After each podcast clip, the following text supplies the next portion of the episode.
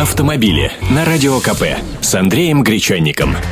Здравствуйте. Депутаты предлагают вернуть бальную систему наказаний водителей. Законопроект, который предполагает введение бальной системы учета нарушений правил дорожного движения, внесен на рассмотрение депутатов Государственной Думы. В нем предлагается начислять баллы за нарушение ПДД по одному баллу за каждые 100 рублей штрафа. Но не накопительно за все правонарушения, а только за несущие общественную опасность. Проезд на красный свет, выезд на полосу встречного движения и серьезные серьезное превышение скорости.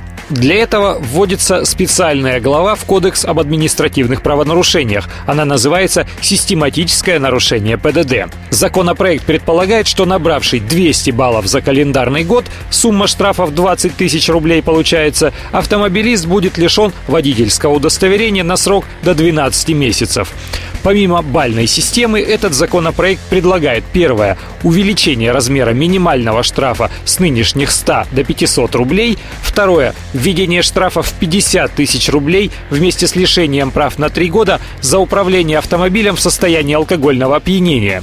Такое же наказание грозит тем, кто передаст машину человеку в нетрезвом виде. И третье. Штраф от 3 до 5 тысяч рублей за управление мопедом и даже велосипедом в состоянии алкогольного опьянения.